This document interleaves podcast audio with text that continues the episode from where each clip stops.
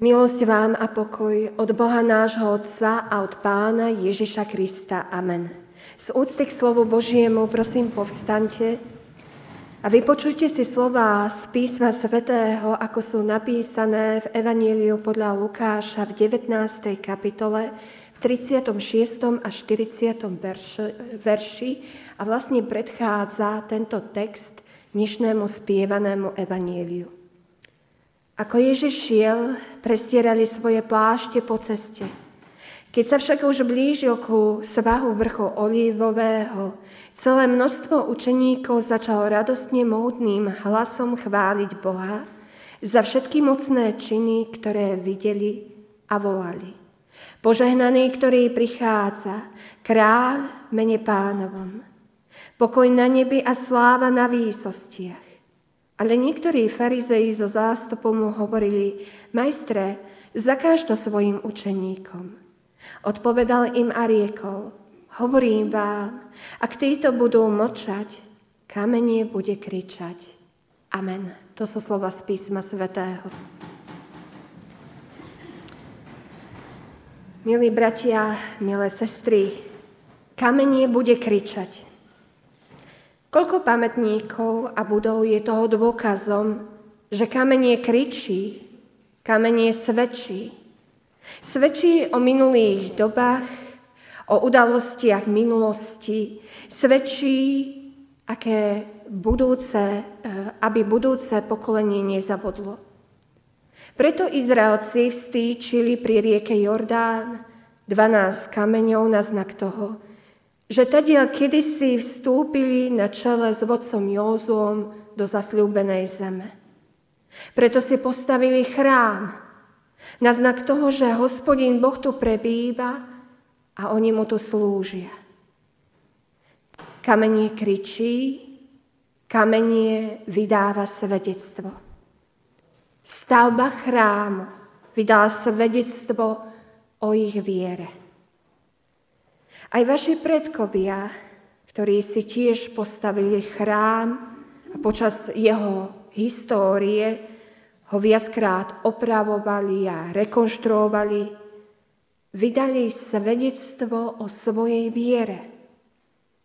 Vidíme v tom ich vieru, ich zbožnosť, ich zapálenosť pre Boha a Božie veci. Izraelci boli na svoj chrám pyšní. Boli naň veľmi hrdí. Ale pán Ježiš o ňom predpovedal, veru vám hovorím, že nezostane tu kameň na kameni, ktorý by nebol zborený. A to sa naplnilo. Dnešný deň si to pripomíname. Čo však značí to, keď z Božieho chrámu sa stane romovisko? Pán Ježiš nám podhalil zmysel toho v rozhovore so ženou Samaritánkou pri studni. Povedal, prichádza hodina a už je tu, keď praví ctitelia budú vzývať Otca v duchu a v pravde. Veď aj Otec takýchto ctiteľov chce mať. Boh je duch. A tí, čo ho vzývajú, musia ho vzývať v duchu a v pravde. Išlo tu o spor. Kto sú praví ctitelia Pána Boha a kde sa má Pán Boh vzývať? Ježišová odpovede znela všade. Boha možno vzývať všade. Neexistuje žiadne najposvetnejšie miesto, ktoré by bolo posvetnejšie než tie ostatné. Boh sa môže vzývať na akomkoľvek mieste, musí sa však vzývať v duchu a v pravde. História nám ukázala, aké bolo nezmyselné bojovať o sveté mesto Jeruzalem a aké je nezmyselné bojovať o chrámovú horu. A rovnako je nezmyselná každá hádka o tom, kto je viac či lepšie veriaci, či ktorá viera a ktoré náboženstvo je najlepšie. Boh sa môže vzývať všade, z každých úst. Ak nám história zničenia Jeruzalemského chrámu pripomína príbeh o babylonskej veži, je to vlastne správny obraz. Viera nemá byť pyšná, namyslená. Viera má byť pokorná, má byť sprevádzaná pokorou. Ak Izraelci boli pyšní na svoj chrám a z toho chrámu napokon neostal kameň na kameni, čo to znamená? Znamená to koniec ich pýchy. Ich pýcha nebola správna. Chrám má byť miestom modlitby, ale oni z neho urobili pelež lotrov. Miesto kšeftárenia, obohacovania, ako sme to počuli aj v dnešnom evanieliu. To muselo skončiť. Histórii sa tak znova stane. Znova budú prednejšie plné mešce ako spása chudobnej ľudskej duše, ktorá nevhodí peniaz do chrámovej pokladne, pretože si to nemôže dovoliť. A zabudne sa povedať, že dôležitý je nie ten peniaz, ale to, či človek vzýva Boha v duchu a v pravde. I ruina môže svedčiť. Jeruzalemský chrám, z ktorého vlastne nič nezostalo, možno len múr nárekov, svedčí, že takto nie. Takto sa Boh nemá vzývať.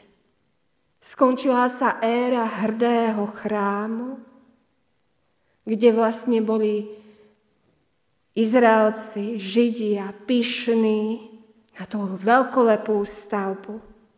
A ostal len múr nárekov, pri ktorom sa dnes Židia modlia a do ktorého Židia vkladajú do toho múru, do tých kameňov pomedzi štrbiny, svoje prosby na papierikoch. A sme pritom.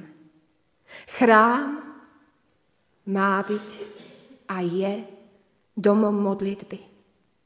To je jeho poslanie. Nikdy iné nemalo byť a nikdy iné ani nebude. Boh si to postráži. Jeho dom bude vždy len domom modlitby. Ak aj ľudia svojou hlúposťou a chamtivosťou spravia z neho niečo iné, Boh chrámu opäť prinavráti jeho význam. Je to vlastne paradox, že na tom mieste, kde kedysi stál chrám a mal byť domom modlitby, na tom mieste sa dnes ľudia modlia.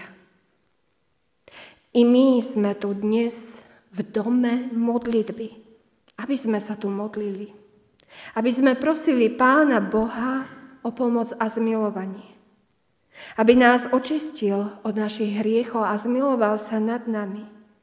A to pre zásluhy umúčenia smrť nášho pána a spasiteľa Ježiša Krista. Sme tu, aby sme ho poprosili, aby nás zbavil našich hriechov a dal nám možnosť začať opäť s čistým štítom, aby sme sa pokúsili žiť nový život, žiť o čosi lepšie. Amen.